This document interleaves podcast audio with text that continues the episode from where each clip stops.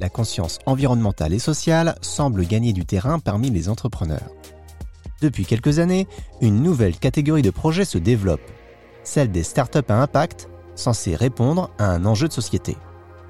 Ce marché explose, soutenu par des investisseurs qui veulent rendre leur portefeuille plus éthique.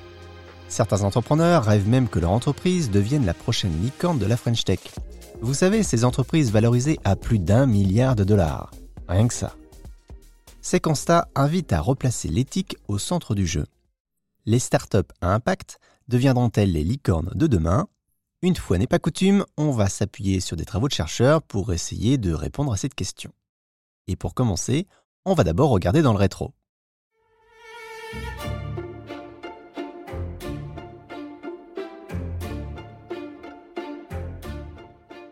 Au XIXe siècle, la France est en pleine transformation économique et sociale. Beaucoup de courants de pensée émergent, comme l'économie sociale et solidaire. À la base, c'est un mouvement lancé par les ouvriers pour lutter contre la logique productiviste de la révolution industrielle. Sa finalité est l'émancipation de l'individu en développant des alternatives au capitalisme. Elle prend différentes formes, comme par exemple les coopératives, des sociétés qui appartiennent à ses membres, comme la CAMIF, des mutuelles comme certaines banques.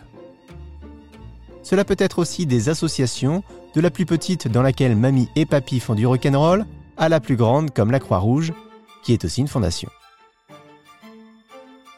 Et les startups dans tout ça, eh bien on y vient. L'entrepreneuriat social est beaucoup plus récent que l'économie sociale et solidaire. Ce courant de pensée apparaît en France à partir des années 2000. À cette période, il commence à être enseigné dans les écoles de commerce, comme le montre Bill Drayton, le fondateur d'Ashoka, lors d'une conférence à Stanford.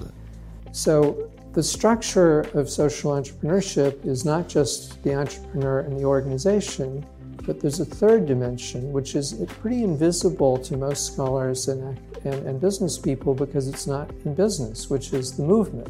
Les crises financières, démocratiques, écologiques se multiplient dans le monde et renforcent l'intérêt pour un fonctionnement dit alternatif, mais adapté au cadre de l'entreprise.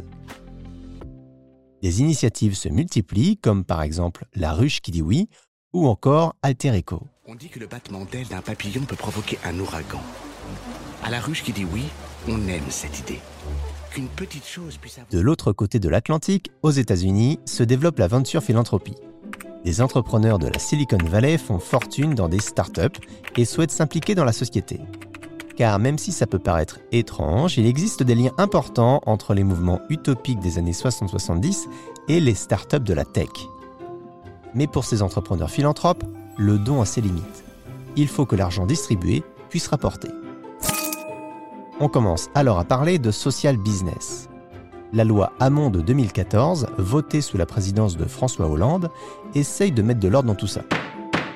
La législation reconnaît un mode d'entreprendre différent, elle met au cœur des projets utiles à la société des modes de gouvernance centrés sur le partage et une juste redistribution des richesses. Il y a une vision politique au fait qu'il y a un ministre de l'économie sociale et solidaire. Il y a une vision politique au fait que demain nous préparions une loi pour l'économie sociale et solidaire. Il y a une vision politique liée au fait que demain la Banque publique d'investissement réservera un compartiment. Depuis 2017, la Startup Nation d'Emmanuel Macron fait la part belle aux initiatives privées l'État affiche son soutien à l'initiative Tech for Good en 2018, qui réunit des patrons de la tech mondiale à l'Élysée pour mettre la technologie au service du bien commun.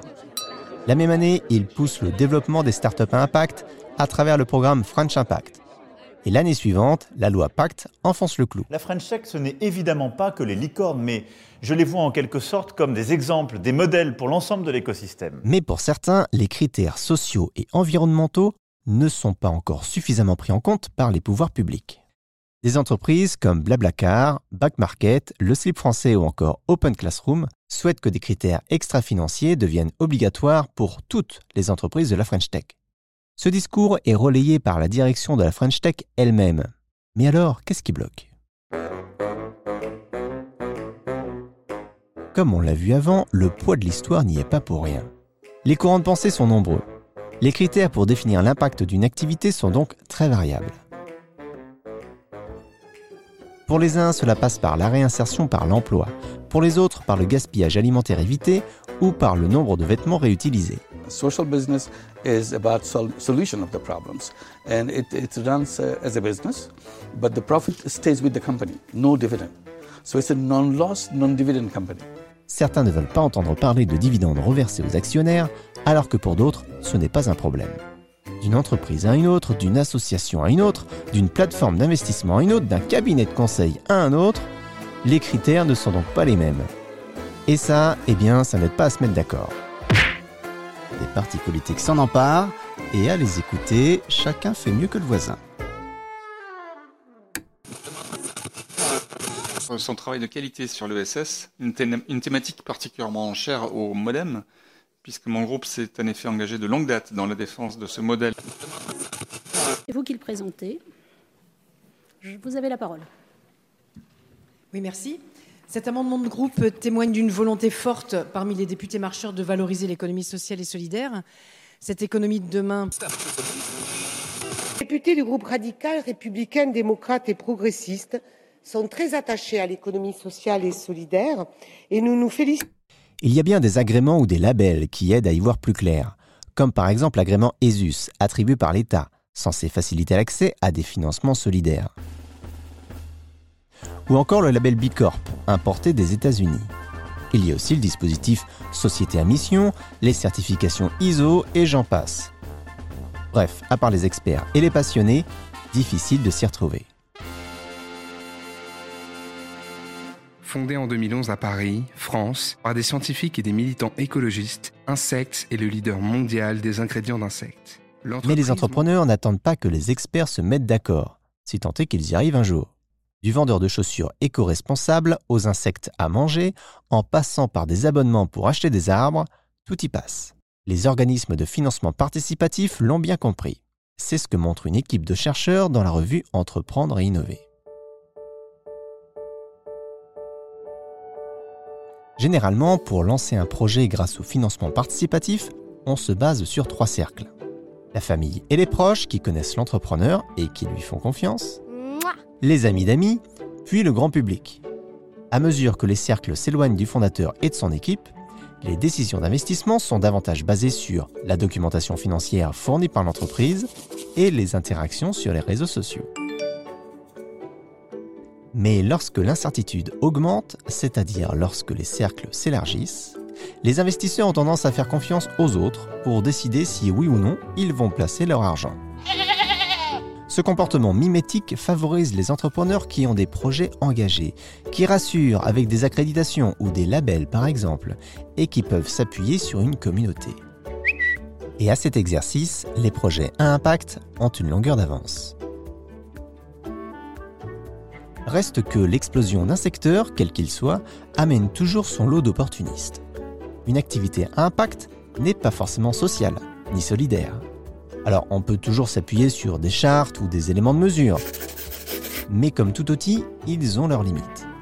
On peut aussi se rappeler les paroles de Mohamed Younous, prix Nobel de la paix et pionnier de l'entrepreneuriat social, qui rappelle que le principal problème du capitalisme, c'est la concentration des richesses.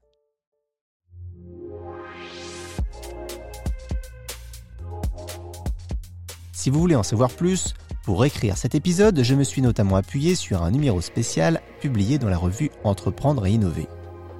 Intitulé La face cachée de la finance entrepreneuriale, vous y trouverez notamment une interview de Mohamed Younous, conduite par Olivier Toutain et Arvin Ashta, ainsi que de nombreuses analyses de chercheurs portant sur l'impact social ou encore les pratiques de microcrédit en France et à l'étranger.